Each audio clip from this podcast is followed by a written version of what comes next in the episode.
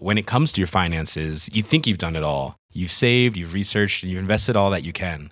Now it's time to take those investments to the next level by using the brand behind every great investor, Yahoo Finance. As America's number one finance destination, Yahoo Finance has everything you need, whether you're a seasoned trader or just dipping your toes into the market. Join the millions of investors who trust Yahoo Finance to guide them on their financial journey. For comprehensive financial news and analysis, visit yahoofinance.com, the number one financial destination, yahoofinance.com. Many of us have those stubborn pounds that seem impossible to lose, no matter how good we eat or how hard we work out. My solution is PlushCare. PlushCare is a leading telehealth provider with doctors who are there for you day and night to partner with you in your weight loss journey. They can prescribe FDA-approved weight loss medications like Wegovy and Zepbound for those who qualify. Plus, they accept most insurance plans. To get started, visit plushcare.com slash weight loss. That's plushcare.com slash weight loss. Hello, everyone. Welcome to Dan Snow's History Hit. This is Dan Snow himself calling. How you doing? This episode of History Hit is very exciting because this features the Freemasons. Now we're going full. We're going full conspiracy theory, everyone. But actually, we're not. We're not putting the smackdown on conspiracy theories because they are a cancer in the body politic. That's the truth. But I'll find out why because a lot of modern conspiracy theories. In fact, John Dickie, professor of Italian studies at University College London, who's just written the brilliant history of the Freemasons called The Craft How Freemasons Made the Modern World. He argues that, in fact, all modern conspiracy theories are actually descended from the response to Freemasons the fascination, the suspicion, probably the jealousy with which outsiders looked in upon Freemasonry. He calls it one of Britain's greatest exports, and he charts how it changed the modern world. This is a big old Freemason chat, everyone. It's exciting. If you want to listen to all these other episodes of Dan Snow's History Hits, there are hundreds of them now. They're only available in one place. Only available. The, uh, the entire five year catalogue is only available at one place. That's History Hit TV. It's like Netflix for history. We've got hundreds of documentaries on there, we've got hundreds of podcasts on there, and it's basically all you need to sate your love of history. I had someone on Twitter telling me yesterday they weren't going to subscribe they didn't like me. I mean, totally get it, but you'll be happy to learn that I only appear in the tiny minority of documentaries on the channel. There are great swathes of the channel. There are hundreds of hours of documentary and audio with no mention of or reference to or appearance by Dan Snow. Lucky you. If you want to check all that out, you go to historyhit.tv, use the code POD1, P-O-D-1, and you get a month for free, and then you get a second month just one pound, euro, or dollar. This is first transmitted in the middle of August 2020, a year that's getting mixed reviews so far, to be honest. And if you take up this offer, you'll pay just one pound, euro, dollar, and that will get you through to the middle of October. Almost the US presidential election will be on our doorstep. We'll have bigger things to worry about than paying a slightly increased subscription for the world's best history channel. So I would do that straight away. In the meantime, everybody, here is John Dickie. Enjoy.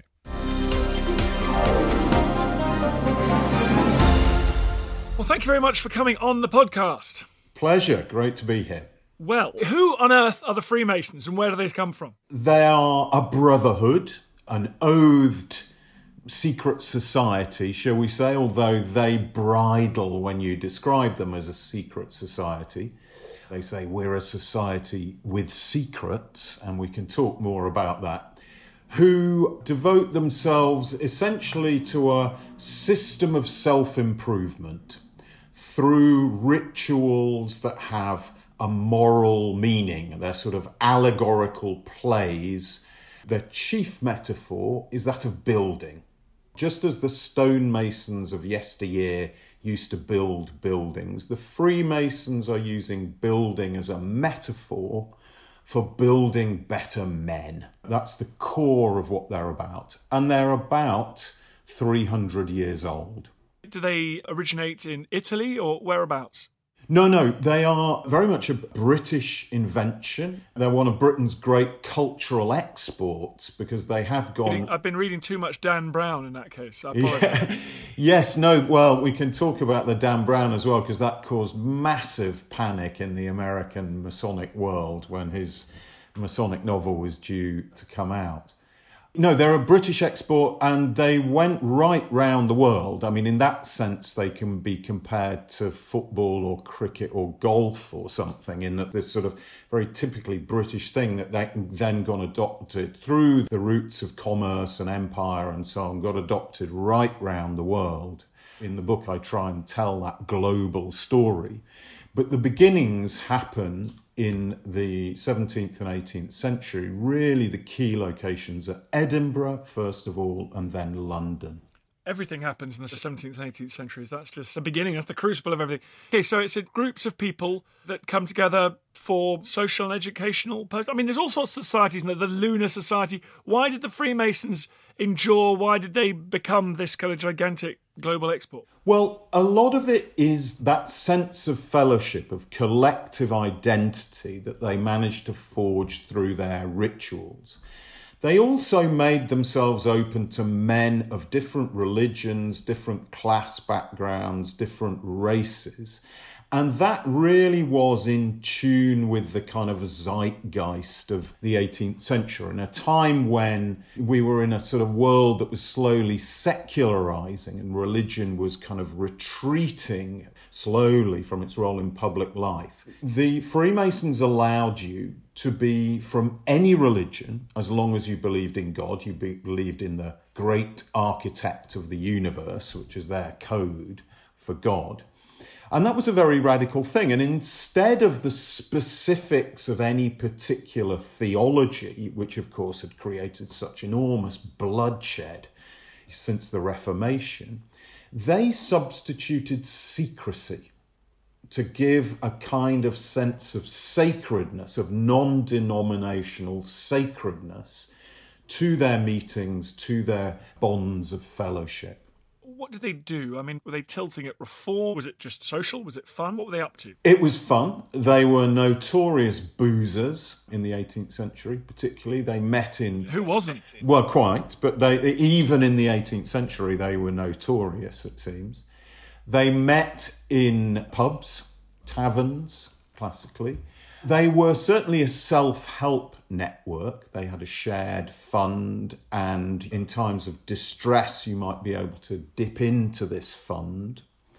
And they united, they were a patronage network as well. There's no question about that. They took off when the Whig nobility of early 18th century London offered them their patronage and men of all kinds of station. Many of the early members, uh, sort of driving members, were Huguenot or children of Hugo, you know, sort of immigrants on the make kind of thing. And they would be able to latch themselves onto this patronage network and make contacts and so on and so forth. So there are different ingredients to their success. Yes, it was educational. Yes, it was self improvement. There was a lot of backslapping and male bonding going on. There was the patronage aspect. And then also this strange mixture of lore, L O R E, and symbolism and quasi religious mysticism and so on that really was a kind of winning cocktail. So it's a bit of a glorified drinking society. That's a bit harsh. okay. okay, so they make a sort of contribution. I mean, unlike many of the other clubs from that time, you identify that they were incredibly important. Yeah, I mean, the main asset they had is that they very quickly became global. And they were very important to military life. You know, the, the 18th century is the first century of global war. And if you were a soldier liable to be sent anywhere from sort of Canada to India to Europe, you could find a kind of home from home and a sense of familiarity and the promise of a decent burial and contacts if you joined a lodge, if you joined the Freemasons. And ditto if you were in commerce or if you're an imperial bureaucrat you find your social life ready for you in the lodge when you arrived in your new destination. And again, a support system, the promise that your widow might be looked after if you succumb to some tropical disease or other. sounds brilliant. Why did anyone not join the Freemasons? I mean, They generated suspicion from very, very early on. Secrecy is a double edged sword in Freemasonry. The promise when you join is that you will join an elite band who are in possession of secrets. Secrecy creates this enormous esprit de corps within the Freemasons. But at the same time, it generates great suspicion and ridicule from the outside. I mean, the suspicions that they were a gang of sodomites were very common in the 18th century. And very early on, also, the Catholic Church took against them. They were excommunicated for the first time, if I remember the date rightly, in 1738. The problem the Catholic Church had is that the secrecy again, they thought this must be a cover for heresy, for Satanism. And the Masons' code of sort of religious tolerance really ran right up against the Catholic Church's idea that it had a monopoly of truth. Also, they were suspected of being spies. They came from Britain, which had a much more open public and political life, its newspapers, its parliament, all of these scandalous things. And that, from the point of view of absolutist Europe, looked really scary. And that triggered a long running tradition of anti Masonic phobia that runs right up to the present day. did it take root in non Anglophone places? Or Was it quite connected with where British settlers and traders and soldiers went? Hi, I'm Matt Lewis, historian and host of a new chapter of the Echoes of History podcast. If you're an Assassin's Creed fan, and like me, want to be prepared for the launch of Assassin's Creed Shadows later this year, join us on Echoes of History as we head to feudal Japan to explore the real life history that inspired the latest game from this legendary franchise. Learn about Yasuke, the African warrior who entered the trusted circle of Japan's most powerful warlord. Hear accounts of cultures colliding when Portuguese missionaries landed on Japanese shores. And follow Japan's journey through years of division and bitter warfare to unification at the dawn of the modern era. Make sure you catch every episode by following Echoes of History, a Ubisoft podcast brought to you by History Hit, wherever you get your podcasts.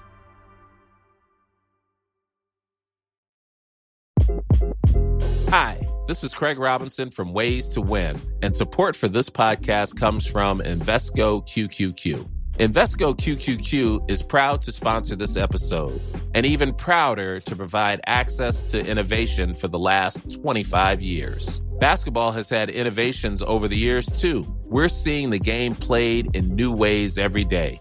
Learn more at Invesco.com slash QQQ. Let's rethink possibility. Invesco Distributors, Inc. Hey, I'm Ryan Reynolds. Recently, I asked Mint Mobile's legal team if big wireless companies are allowed to raise prices due to inflation. They said yes. And then when I asked if raising prices technically violates those onerous two year contracts, they said, What the f are you talking about, you insane Hollywood ass? F- So to recap, we're cutting the price of Mint Unlimited from $30 a month to just $15 a month. Give it a try at mintmobile.com slash switch. $45 upfront for three months plus taxes and fees. Promo rate for new customers for limited time. Unlimited more than 40 gigabytes per month. Slows. Full terms at mintmobile.com. very quickly established itself in mainland Europe and took off, particularly in France, for example, because Britain and France spent most of the century at war. French Masonry took its own characteristics on, separated itself off from the sort of Grand Lodge in London, which was, if you like, the kind of Vatican of the Holy See of Freemasonry, but soon lost its authority in different parts of the world. I compared Freemasonry as a cultural export to football, say. But the difference is that challenge somebody to a game of football doesn't matter whether it's in Tierra del Fuego or Thailand, they play by the same rules. That's not the same in Freemasonry. Freemasons, historically, in different places, different times, have argued the whole time about who controls the rules and what the rules are. Can you admit atheists? Can you admit Catholics? Can you admit Jews? You know, do Hindus count? You have to be a monotheist to be a Freemason. And so there was a great debate about in the 19th century about whether Hindus counted as monotheists. Then, of course, there's the issue of women. You know, are you allowed to admit women, and if so, under what conditions and with what status? So, what you get is this great sort of fissuring of Freemasonry across the world. They lost control of the brand very quickly. Well, you know what? A British movement suffering from schism and with breakaway entities is a joke hundreds of years in the making. I'm sure Thomas More would have been very happy, very uh, had an ironic grin at that. So we got all sorts of problems with schism. When people think about Freemasonry, perhaps you know in a phobic way, we think of that network having its impact on politics, on trade. Are there any events around the world? Are there any great historical events that you can see the influence of the Freemasons as an organising body, as a perhaps as an activist body, sort of putting its finger on the scale, tipping the course of history? Yeah, in two senses. In the sort of dodgy networking sense, there are you know there are definitely examples of that. The prime example in from Italy in the 1970s and 1980s is the Masonic Lodge P2 which was involved in everything from laundering money for the mafia to political corruption to right wing terrorism, you name it. And the networks are different in different places, okay? And in some places, the masonry is just, you know, many places is what it just claims to be, which is, you know, a sort of society of men dedicated to self improvement and charity. But there's no doubt that it is a very compelling way of organizing yourselves as a secret brotherhood with oaths and a mythology that can be adapted to all kinds of different purposes. Political, for a start. Very soon, revolutionaries and subversives, say during the Napoleonic and early Restoration era in Italy, lighted upon masonry as a way of organizing revolutionary cells. That's what the charcoal burners were. They had a very close relationship to Freemasonry. And, you know, the brand further span out of control so that a great many different organizations stole the model, adopted and adapted the model. The Sicilian Mafia, for example, the Mormon Church, the Ku Klux Klan. All of these have very clear Masonic DNA, if you like. That's fascinating. So that just a, w- a way of building an organisation that they're all descended from the sort of innovations made by these British Freemasons. Absolutely. What did the great totalitarians, I say great, what did the sort of powerful totalitarians of the authoritarians of the of the 20th century make of Freemasonry in Italy, Germany, elsewhere? Yes, that's where we really see the apogee of this tradition of anti Masonic phobia that I referred to. All of those major dictatorships abolished Freemasonry with greater or lesser degrees of violence, despite the fact that, for example, there are a great number of Freemasons in the early fascist movement, for example, in Italy. The idea was that it was kind of liberal or communist cabal. You know, the secrecy of Freemasonry, as I explained in the book, is like a kind of mirror, dark mirror, in which people see reflected kind of what their worst nightmare is, if you like, their enemy. And for the dictatorships, Hitler believed thoroughly in the idea of a Judeo Masonic conspiracy the worst, I think, the most brutal and paranoid of the dictatorships when it came to repressing Freemasonry was General Franco. Not coincidentally, I think, because he was the most Catholic of the dictators and the closest to that long standing tradition of Catholic anti Masonic phobia Franco, to his dying day, was talking about the Masonic conspiracy against Spain. He set up a special tribunal with a minimum sentence of 12 years and a day, specially designed to try, or basically to convict Freemasons. It was operative well into the 1960s. I've seen the archives of this tribunal, which are in Salamanca, and there are about 80,000 names in the card index files. And we think there were at most a thousand Freemasons in Spain. It was just paranoia that cynical people within Franco's regime were very happy to feed. Really, the modern conspiracy theory we owe to the fear of the Freemason. There's no question. It's got Masonic DNA all over it, the modern conspiracy theory. The greatest Freemason related content I've ever seen is the Simpsons song about the stonecutters when they describe how they kept the metric system down and killed off the electric car.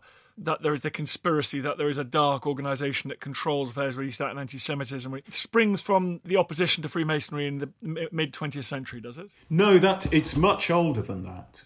As I said, it has its roots in the Catholic Church's fear in the 18th century, the sort of absolutist era. But it really takes off in a very specific time, a very specific address, number 25 Edgware Road in London, which is where, after the French Revolution, an exiled, he was a Jesuit, the Jesuits had been abolished, a French priest in exile from revolutionary France, wrote this vast book, five volumes, on the origins of the French Revolution and explain it very simply. It's all a plot by the Freemasons. They thought it up at the start, and they're the ones who carried it out. And despite reading to us like raving paranoia, this was enormously successful. It just seemed to offer the simple explanation that people needed for this mind boggling upheaval that had happened so rapidly in France and was spilling out all over Europe. And that's where it really took off. As with all conspiracy theories and anti Freemasonry, it is extraordinary how much we want there to be a dark guiding force in the world. The idea that actually it's all just a bit random and arbitrary is obviously more disturbing than anything.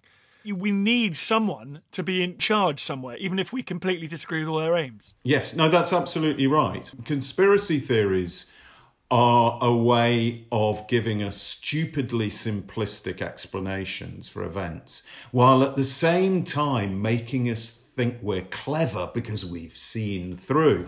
So it's the perfect sort of double bind in the conspiracy theory. And it's still very active. You see the classic pattern, and you see it, you know, still now in British newspapers. You will get a story that comes up the Freemasons masterminded the cover up at the Titanic inquiry, was one recent newspaper headline. The Freemasons masterminded the cover up at the Hillsborough disaster.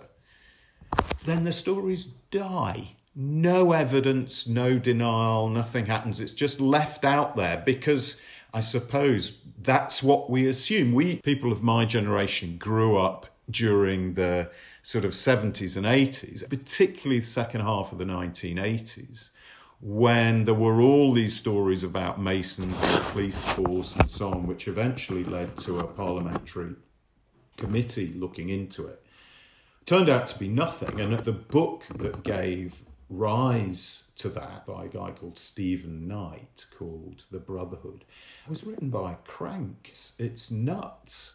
But of course, it fed to an era when we were used to stories of police corruption and so on and so forth. And it became almost an article of faith of the left in Britain that the Masons were a bad lot and they were controlling the police and the judiciary. Just as in the way it was an article of faith for the extreme right or for Catholics in, in other times and places.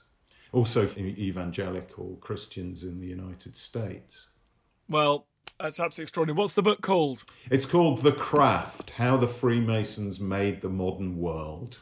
Well, good luck with it. Thank you. I feel we have the history upon our shoulders.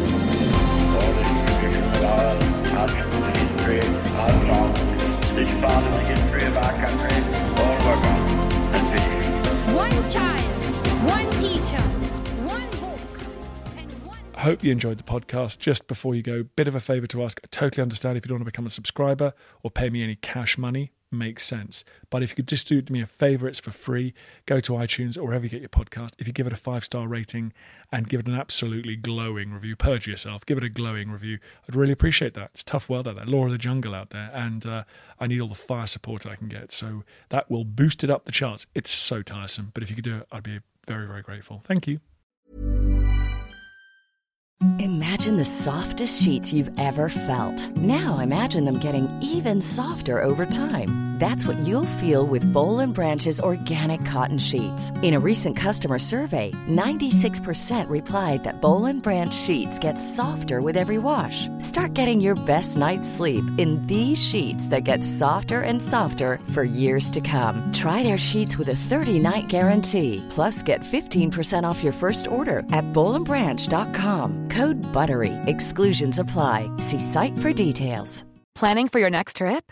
Elevate your travel style with Quince. Quince has all the jet setting essentials you'll want for your next getaway, like European linen, premium luggage options, buttery soft Italian leather bags, and so much more. And is all priced at 50 to 80% less than similar brands. Plus, Quince only works with factories that use safe and ethical manufacturing practices. Pack your bags with high-quality essentials you'll be wearing for vacations to come with Quince. Go to quince.com slash pack for free shipping and 365-day returns. Thank you for listening to this episode of Dan Snow's History Hit. Please follow this show wherever you get your podcasts. It really helps us, and you'll be doing us a big favour. Don't forget, you can also listen to all of these podcasts ad free and watch hundreds of TV documentaries when you subscribe at historyhit.com slash subscribe.